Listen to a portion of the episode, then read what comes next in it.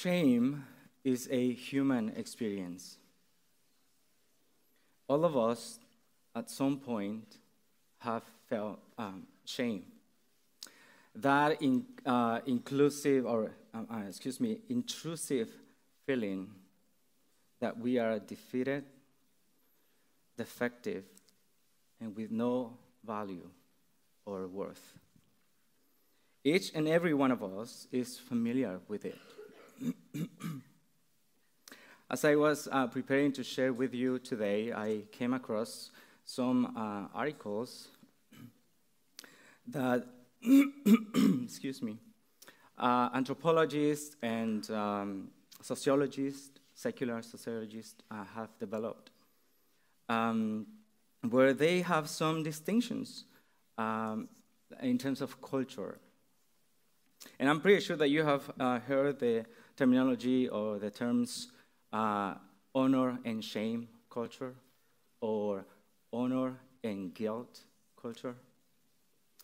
Uh, so if we take that um, distinction and, and we push it a little bit too far, we will have to conclude that today my sermon would be irrelevant for most of you. And you know why? Because according to these distinctions, the American culture is seen and understood as a culture of guilt. A culture of guilt.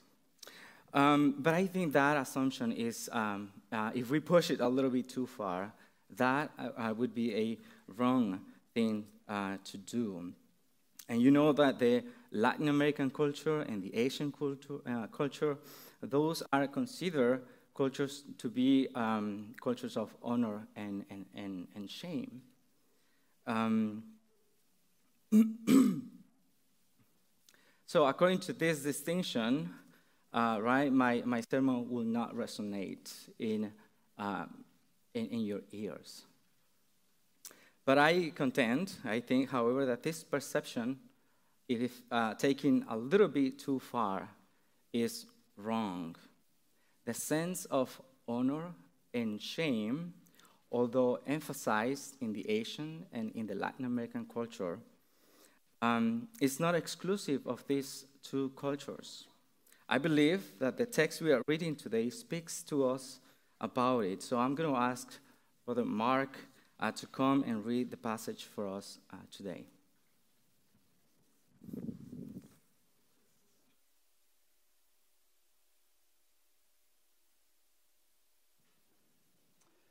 Good morning. I'll be reading John chapter 2, verses 1 through 11 from the English Standard Version. On the third day, there was a wedding at Cana in Galilee, and the mother of Jesus was there. Jesus also was invited to the wedding with his disciples. When the wine ran out, the mother of Jesus said to him, They have no wine. And Jesus said to her, Woman, what does this have to do with me? My hour is not yet come. His mother said to the servants, Do whatever he tells you. Now there were six stone water jars there for the Jewish rites of purification, each holding 20 or 30 gallons. Jesus said to the servants, Fill the jars with water and they filled them up to the brim. And he said to them, Now draw some out and take it to the master of the feast. So they took it.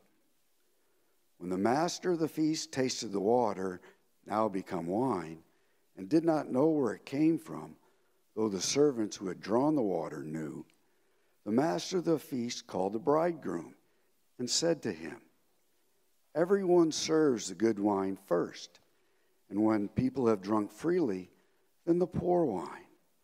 But you have kept the good wine until now.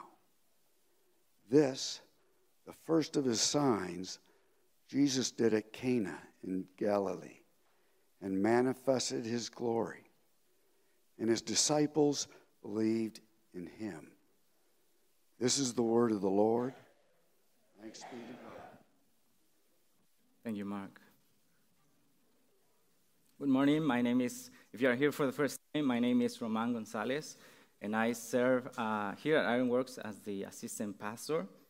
And uh, today, my goal, the goal of my uh, sermon um, today is that I want you uh, to go out today at the end of our gathering, uh, believing that Christ came to get rid of your shame. That's the goal of my sermon. Or at least to, uh, I would love you to go out today believing and embracing the hope that you can be a shame free person. That's my goal uh, for all of us today. So, with that in mind, let me turn to my first point. And the way we're going to do it today, we're going to approach this passage and try uh, carefully to listen to what it has to say about shame. And maybe some of you would say, well, I thought that this was about a wedding, about, uh, about wine, about joy. And uh, this passage is about a lot. Um, but I also believe that it is about uh, shame. So, where do we get the idea that this uh, text is about shame? There is not a single uh, sentence in the text that uses the word shame. So, where does it come from? Well, the idea comes from the cultural background in which this story took place. Okay? It was going to be a shameful thing for the couple that the, that the wedding celebration would end because they ran out of wine. It would be a shameful thing for them. It was going to be profoundly shameful for the young couple of teenagers uh, not to be able to provide for the enjoyment of his guests. Uh, their guests, their, their guests probably would bruise them off, and their families would probably also uh, kiss them off because there was going to be a lot of shame their story would actually go, uh, would have gone viral on Twitter if Twitter existed back in those days. You know, we would have people tweeting and retweeting about their disgrace. And probably they would have to deactivate their Twitter account because the, the, the, the shame would be um, uh, unbearable. Or should I not say Twitter now? How would, would I say that? And, and how do you do, how do you call them the action of tweeting? Posting now. Well, I like to be honest, Twitter, tweeting or retweeting. It's easier. Um, anyways, but you get my point. They would be ashamed because they ran out of uh, wine. You know, in the Latin American culture, food is a big deal. Maybe in America it's not a big deal, but in the Latin American culture, food is a big deal. We brag about food always. You know, we brag about uh, you know who gets to eat the best tamales, or who gets to um, try the best taco place in town, uh, who makes the best empanadas. Thank you. Thank you. You got the reference. We, we brag about that. And, and this is basically something similar happening here in, in our, in our uh, text.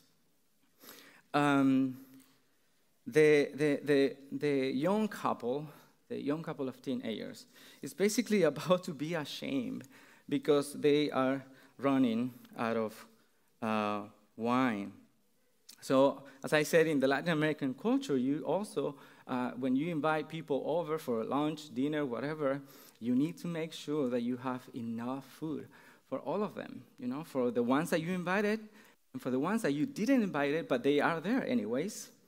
Uh, because if you don't do that, if you don't do that, don't do that, you are considered basically inhuman. I mean, the, the, the sense of shame uh, gets, gets the idea that you are less than human if you don't have enough food. So this uh, poor young couple are at the risk also of being shamed. My dear friend, when was the last time you felt shame? What do you do that makes you feel ashamed of yourself? Or what did others do or say about you that makes you feel ashamed? When was the last time someone said or did something really mean to you that made you feel unworthy, undeserving, and unlovable? Psychologist Brene Brown defines shame as the intensely painful feeling or experience of believing that we are flawed and therefore unworthy of love and belonging. Something that we have experienced, done, or failed to do that makes us unworthy of connection. And you know, I think she is right there. As far as I know, she's not a Christian. As far as I know, maybe, maybe she is but she's very, very, very close to give a biblical theological definition of shame. Christians counselors say that shame is this intrusive, uh, is, is this intrusive feeling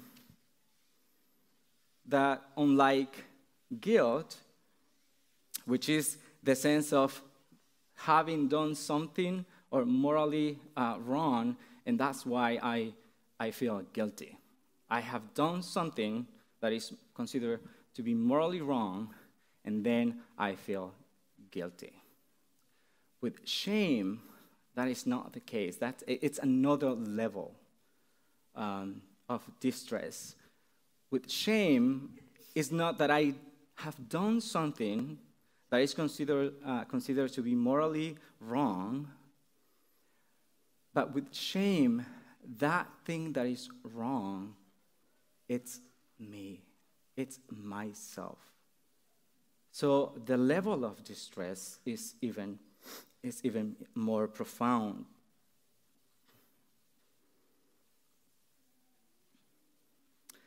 So, as we consider this idea of shame, let me go to my second, my second point.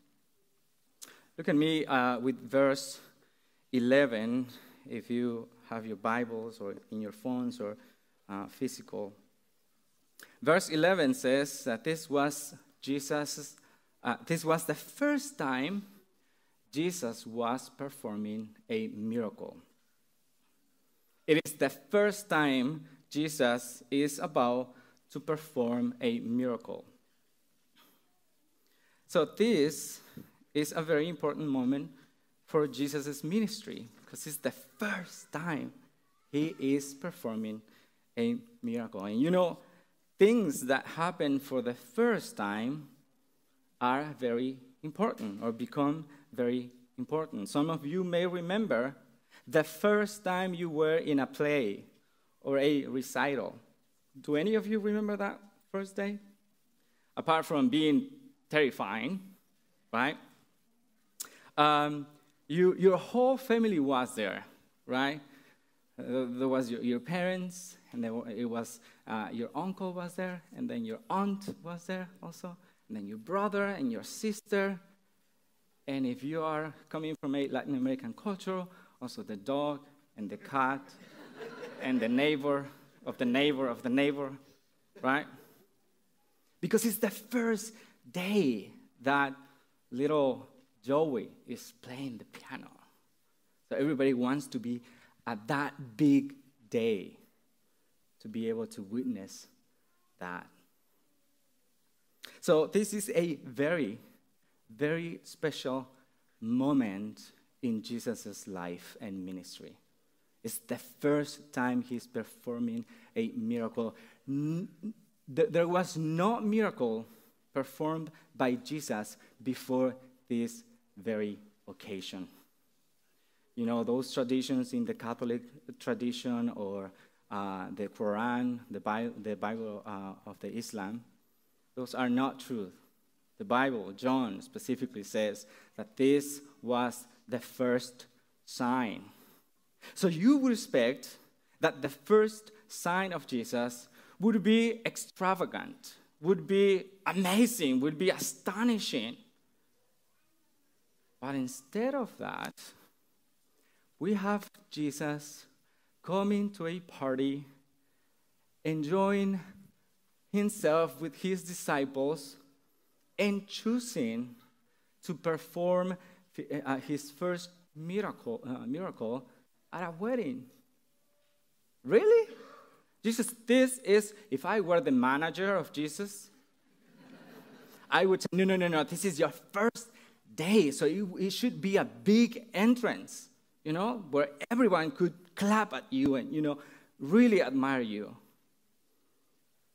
And Jesus said, no, no, no, I'm going to, I'm going to perform the first miracle, the first sign at a wedding.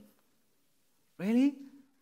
There are more people out there on the street with real needs, with really big issues in life, Jesus. And you are choosing to perform your first miracle sign at this wedding where everybody is having fun. Why? Why is he doing that? And the reason for that, I, I believe, is that Jesus is going to perform a miracle that is pointing to a greatest need. There is a bigger reality that is going on in the back of what is happening, and, and the disciples can see and observe. And this is the, the, the reality of the spiritual shame of the nation of Israel. Friends, in the Old Testament, you will recall wine is something, something good. It represents God's favor in the life of his covenant people. Consider uh, Psalm uh, 104, verses 14 and 15. And it says, You cause the grass to grow for the livestock and plants for man to cultivate, that he may bring forth food from the earth and wine to gladden the heart of man. So in the Bible, wine is a God given gift. Wine is a God given gift. The more wine you have, the more blessed you are considered to be. That doesn't mean that they would drink it all at the same time, right? But you got my point. So, wine is considered to be uh, a blessing. But at this wedding, there is no wine which means they have no God's favor. They have, they have no blessing from, from God.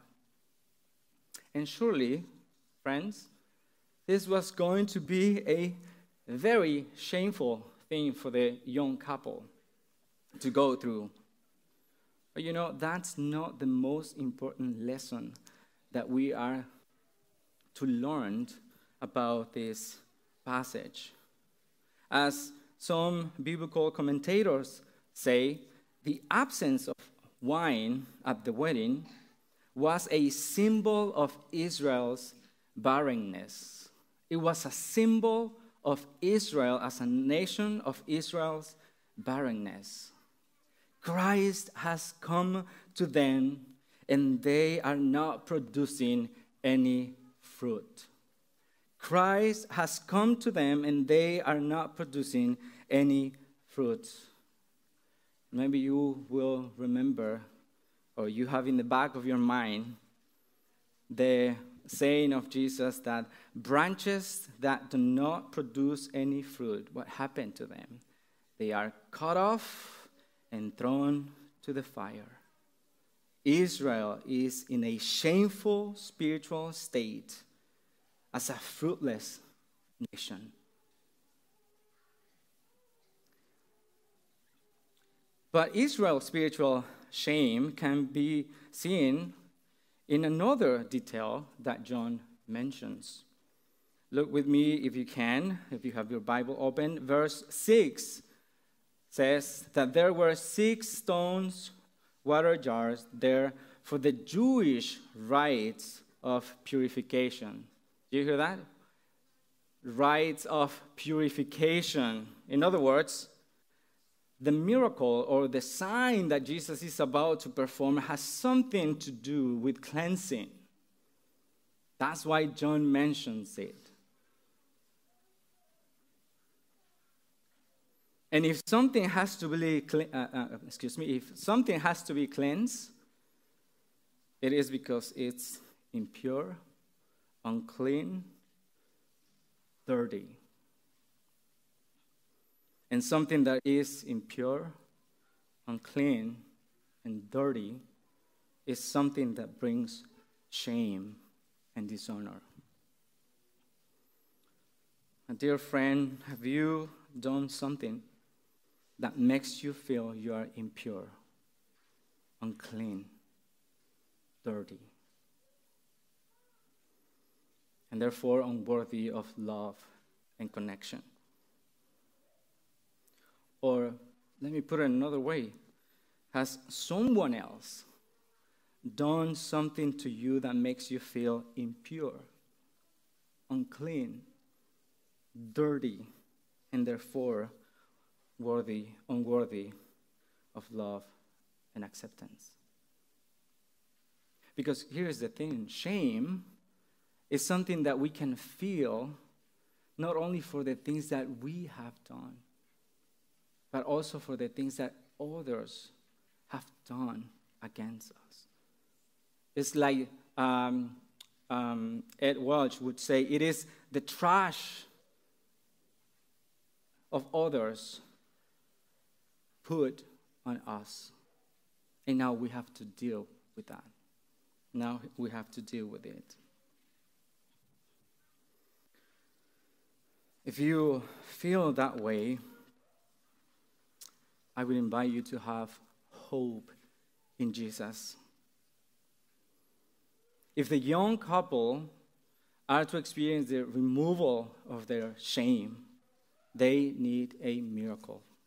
And if you today are struggling with that, you also need a miracle in your life.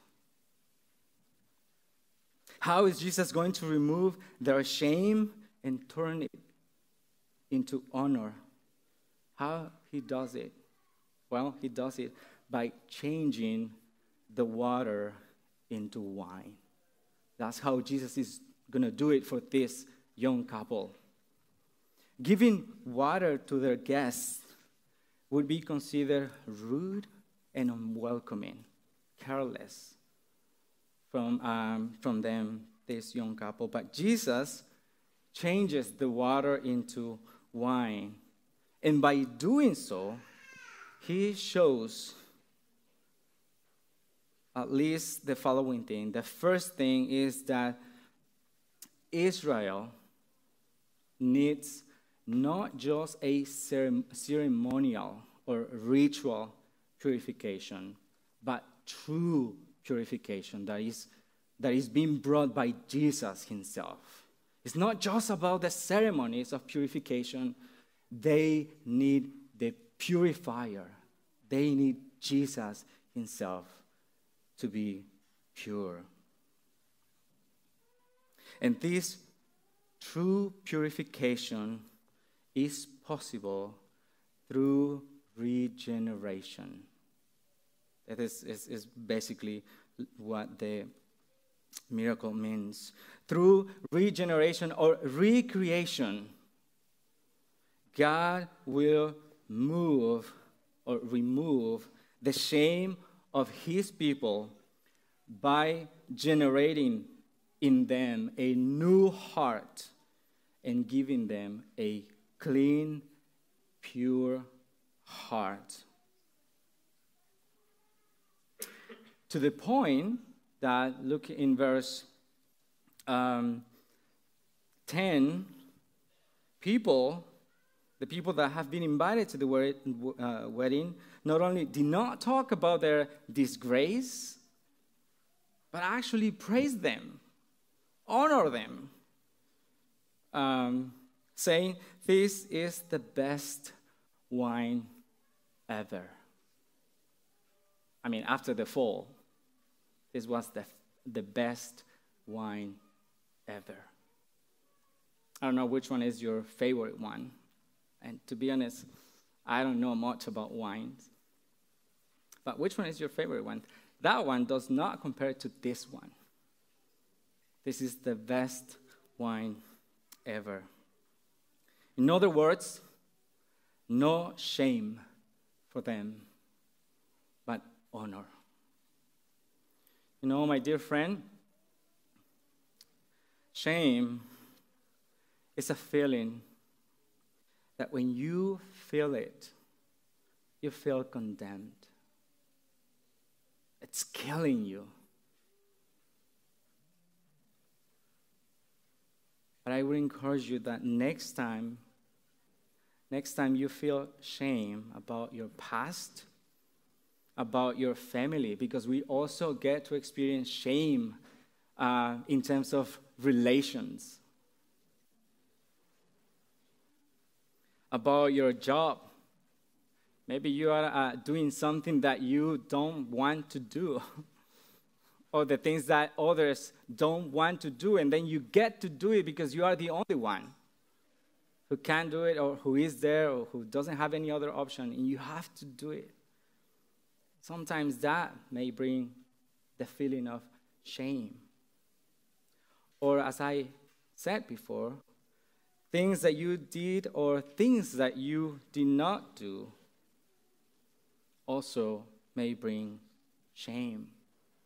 When you are going through that, this is something very interesting that guys, men, we experience shame in a different way that women experience shame. Actually, some studies show that women, it's easy for, for, for, for ladies to experience and to identify uh, faster the feeling of shame. We guys, we struggle with that. We may feel it, but we, we struggle with identifying that is a uh, feeling of shame. Whenever that is, whoever you are, I will encourage you to come to Christ, to look to Jesus. He can make you shame free person. He can remove the shame and turn it into, into honor. Think that Christ on the cross took your shame and actually he died the most shameful death no one has ever dared to die. Think that He replaces shame with honor.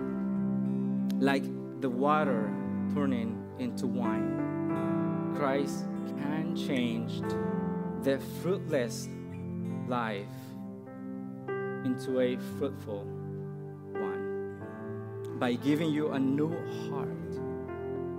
Remember, I said in the Old Testament, wine was a symbol of blessings and abundance and joy. In the New Testament, wine becomes the symbol of the blood of Jesus. It is the blood of Christ. The blood of Christ is the way to avoid ultimate shame And Christ will turn it into ultimate. So that when you stand before God, at that moment, none of your flaws or sins will be pointed out. But he will say, Well done, my faithful servant.